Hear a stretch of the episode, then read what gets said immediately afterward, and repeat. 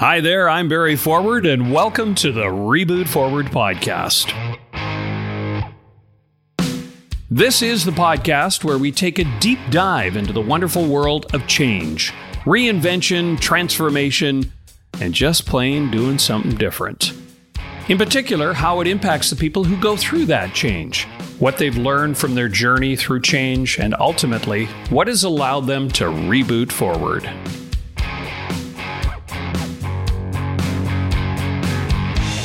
My guest today on the podcast is industrial designer Alex Tholl, co founder of uh, Dive Design in Boonton, New Jersey, where he and his business partner, Adam Heck, are committed to creating and bringing game changing products to life. Their company's slogan, and I love it empowering people and ideas through damn good design.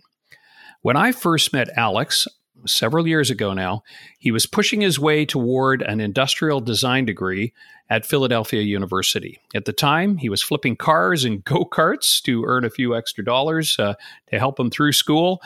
And he ultimately graduated and then spent some time working on his design skills in California before returning home to New Jersey to work with Adam. Their company, Dive Design, is a full service product development firm offering a range of services from physical product development to process optimization. We're going to talk all about that with Alex and how the pandemic has impacted their business. Maybe just from your perspective, been a been a tumultuous year, tumultuous seven eight months. um, how have you seen it change your industry? What has happened in terms of change, in terms of industrial design over the past seven, eight months? That's actually uh, an excellent question. I think every industrial designer uh, in the US at least thought that people were going to immediately cut all projects. That was going to be the first thing they wanted to do is stop any uh, exploratory design, exploratory work, anything like that, which is a majority of what we do is um, figuring out how to solve problems and bringing them to market. Uh, so I think around May we had stayed pretty busy, um, and June had rolled around, and of course our predictions had come true, and um, you know everything started coming to a halt. But you know what? Very soon after that, it picked up, and it got better than it has ever been since um, I've gone out into the real world here. So I think it it was unexpected the uh, business that we had and the uptick that we had. What are the type of things that are coming in? What are the you you say? I mean, we went through this phase of everybody was just stunned because of uh, the halt in the economy and things like that. What are people driving towards? What are what are your clients saying to you in terms of, uh, you know, now we'd like to investigate this problem? Sure. Yeah. So we work with a lot of startups, early stage companies, and some larger ones, definitely working more towards those larger ones nowadays. But I have to tell you, I think what's happened is since a lot of people are out of work, they've decided now is the time that they want to risk it and pursue something that has been on their mind for a long time. So we had a lot of inquiries from people that wanted to further develop a product that they've just been too busy to do uh, while they've been at work. And now is the time that they wanted to do it, um, whether it's consumer electronics, prosthetics related, um, software related. You know, it, has been a, a, whole slew. When you you mentioned those three areas, and you have particular, I would say, some experience in in the prosthetics uh, uh, field, if you will. Maybe walk me through kind of the three sets. What would be an example of a prosthetics? What's a consumer electronics? The, you know, the other items that you're working on? Sure. Yeah, I'll start with the consumer electronics. Uh, I think that's something that a lot of people can relate to and understand. Uh, one of the products we're working on right now, which will be launching in a couple of weeks, is a building intercom system. And we've poured a lot of time and effort into this, and we're really proud of where it's come. Um, but if you think of uh, the Ring doorbell, for example, how that caters to the home market, uh, what we've been designing caters to the apartment complex market and the building owners and the building management teams. So this is something that a uh, great deal of people will have access to and, and better secure their buildings and uh, have better access to it. So that's that's a pretty exciting one that we're almost finished up on, uh, and hopefully we'll see that come to fruition um, mid 2021 and start really being implemented. As far as the prosthetics goes, uh, we've started in the prosthetics realm with animals. We worked with the leading animal orthotist, uh, Derrick Campana out of Virginia, and um, helped him solve one of the largest problems he had in his company was uh, full limb prosthetics. So animals that have a full front limb amputation, uh, there was really no solution to that. You either had to have a partial limb to work off of, or it really wasn't possible. And so he had come up with a design that was just too time intensive to really mass produce. And uh, when we had met with him, we had been introduced to that problem, and we we were able to solve that using additive manufacturing, which is another word for 3D printing, um, algorithmic design, which is a, a, digital computer tool that we use in 3D scanning. Um, so that's a second part of it. We're now moving into the human world just a little bit, which is pretty exciting. Um, but I think that's that's a, a, very good kind of scope of it. We did do a lot of brand development and web development when we first started, but I think that's really kind of started to fade out, which we're okay with, and really starting to hone in on um, product development. With the prosthetics, and maybe I, I hate to use this, this might sound very cheesy, but uh, the walk me through this. So an, an animal uh, currently they had to have a little. Uh, I'll call it a uh, a, a, piece of their limb. It's probably a very crude way to describe it. And now they don't need that, and they can. You, you built something that helps them kind of almost have that fourth leg back in play. Yeah, I'll briefly walk briefly walk you through it. Um, a lot of dogs are succumb to osteosarcoma, which is a type of um, cancer that spreads quickly. And what the doctors see a lot of is that this starts in the limbs, uh, usually lower in the limbs, uh, and works its way up to the body itself. Um, so, for that reason, if it's caught early, the doctors can amputate on the lower half of the extremity. And if that's the case, building a prosthesis is quite easy. You've got the remaining limb to work off of.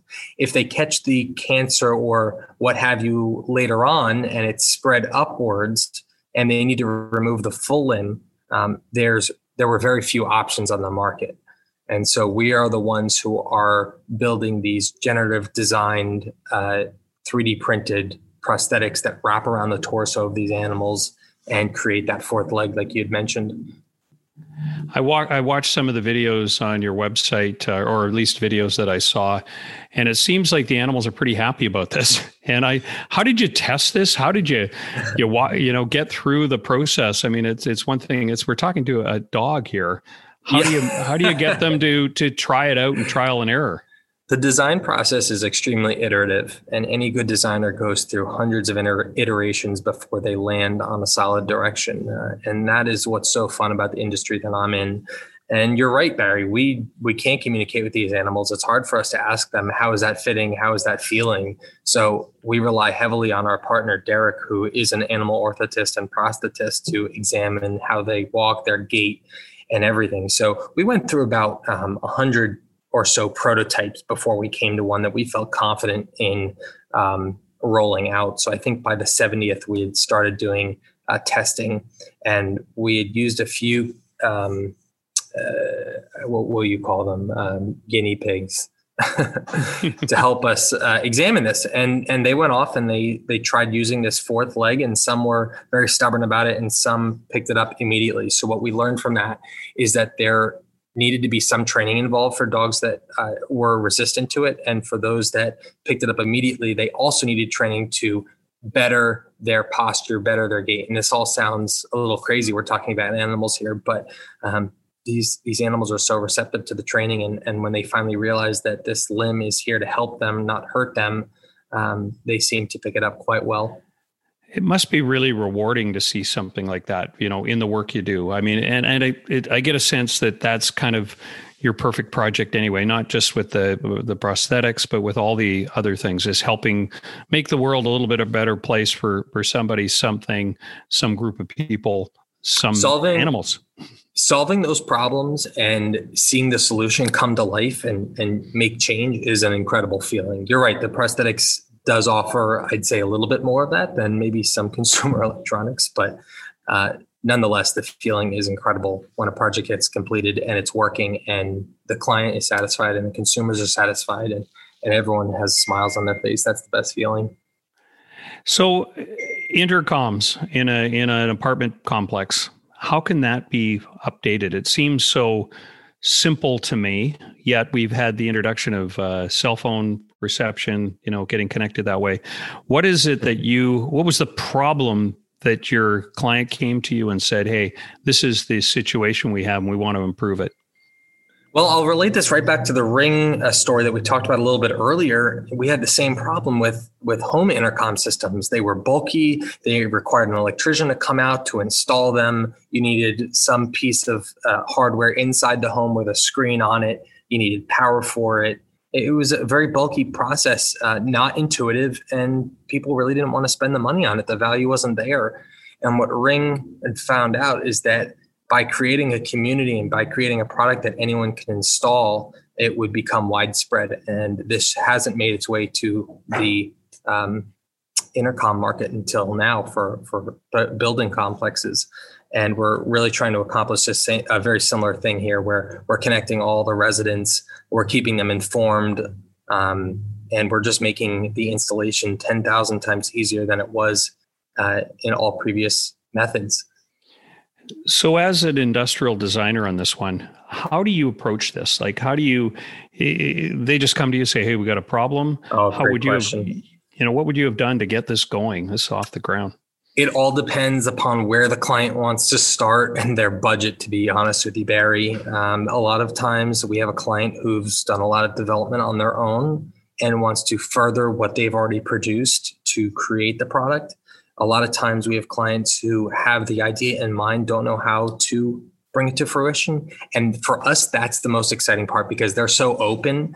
They're willing to explore different ideas. They're willing to explore a few degrees to the left or to the right and figure out new ways um, of achieving their solution that they had kind of come up with. Um, and so for us, we really enjoy the research and market validation side of that, where we get to go out and interview people to make sure that they would actually want something like what the founder or inventor wants. Um, and we've got a, a, good market for it, and we understand the design, the style that they would want, and so on. And so for us, that's the really exciting part is when we can start from the foundation and build that, and and you know build this beautiful structure, not not start when the foundation is already done, if you know what I mean. you and I have known each other for oh, I think seven years or just something. about yeah. yeah, just about seven, six, seven years. And my que- my question to you is, how did a guy, young guy, who is uh, kind of his claim to fame was flipping cars and making a few bucks off flipping cars, make this way, this change, this transformation into having your own design firm where you're offering this to your clients?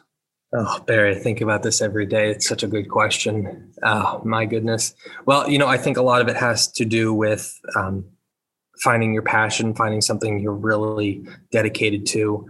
Um, I share this passion with my co founder, who's been uh, incredible to work with. So that's always a big bonus. But for someone like me who struggled very, very early on with school and grades and all that, I think now that I look back on it, it all had kind of come down to time management and organization, something that I never really understood the way I understand now and how crucial that is. Even for people that feel organized and, and are up to speed on everything, I think there's improvement to be made with everyone. And for me, that was the turning point uh, in taking what I love to do about interacting with people when it came to flipping cars and um, when it came to the design side and really marrying the two and, and creating an agency your your um, energy, I would say, kind of going back to our our introduction back in the way. So you had all this energy, and you were just looking for a, a, a home. You had always thought about this design piece.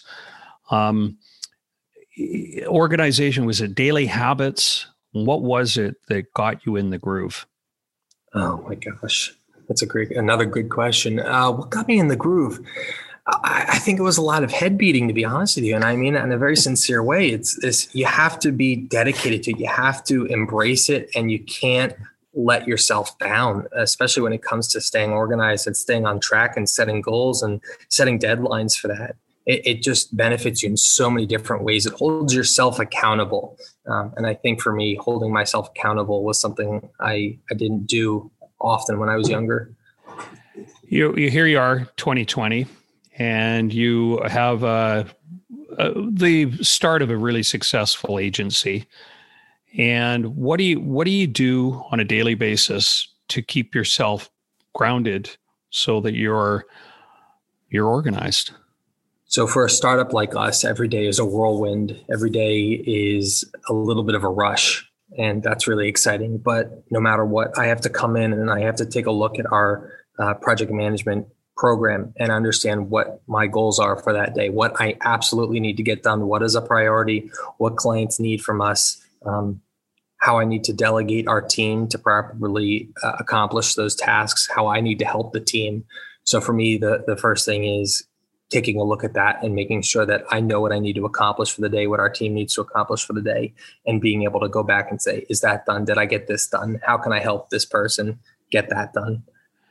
When you look at this for someone else who might be looking at, on this uh, from the outside and they say, well, this is just, hey, it's normal business, this is operating.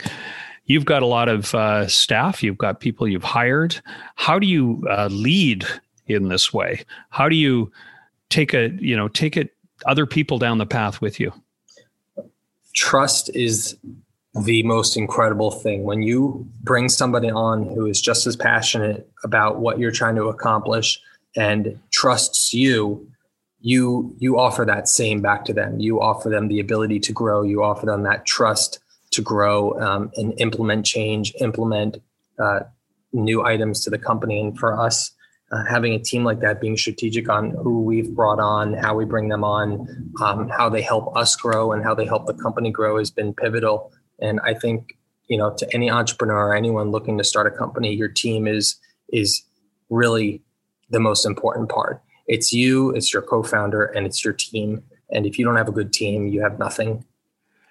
So when you're uh, working, because you, you, mentioned startups, and I, I, I spend many years in the startup business, uh, just starting different ventures. And when you look out at the environment right now, the landscape, and you see all these companies scrambling to get uh, their feet and get going, what do you what do you look for in potential partners, uh, potential companies that you would back in terms, and be willing to get into bed uh, bed with business wise?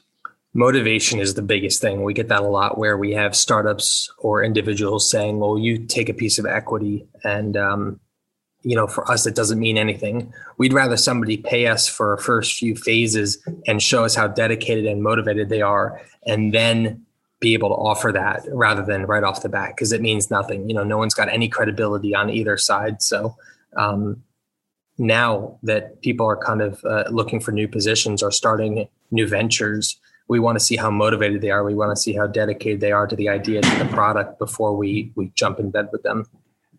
A question I ask uh, uh, some people, and, and it's about this like your faith in humanity, faith in uh, the creative process. Mm-hmm. Do you see across the country, uh, from your vantage point, huge creativity, huge innovation happening? Do you think that it's uh, we're in a place of uh, a really dynamic place or what do you, what is your sense of just innovators right now in this time and stage that we're in? Are people willing to go for it? Yes and no a lot of people are very very stubborn. They come up with an idea or they raise money on an idea and they are so married to it that they can't see that the real opportunity is three feet to the right.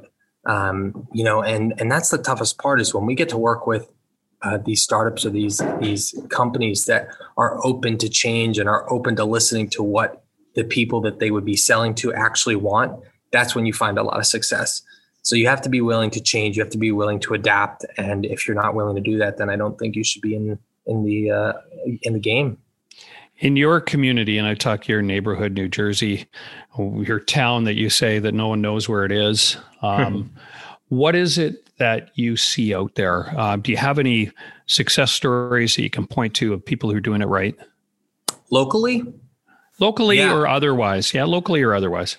I do. There's a restaurant in my town called Chef Freddy's Table, and uh, they've always done well in our town. Not amazing, but well, you know, well respected restaurant.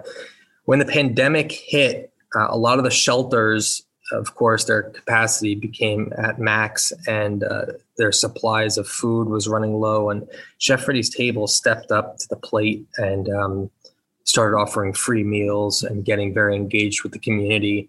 And um, now that things have settled down a little bit, the community has embraced them just as much, um, patronizing them, uh, sharing their story, sharing what they've done. And uh, you mentioned humanity a little while ago. I think that has really um, reminded me that there are still some really great people out there. I think that's a local success story that I always keep at the front of my head.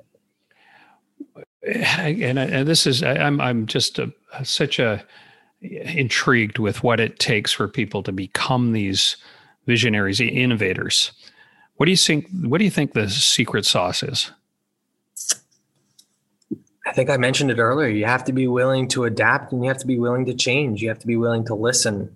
I think that's the only way you can become successful is if you listen to the people that want what you want to produce. So when you look out at the world, what do you want to produce? I want to produce some incredible products that people say that's I know the guy who designed that. I know the team that designed that. You know, we my partner and I talked about this not too long ago. Um, there's some very notable designers in the world, and uh, whether people know them or not, um, many do. Um, you'll find a majority of these people uh, know some of these very renowned designers, and they've designed uh, trains and homes that are in every history book and every art museum.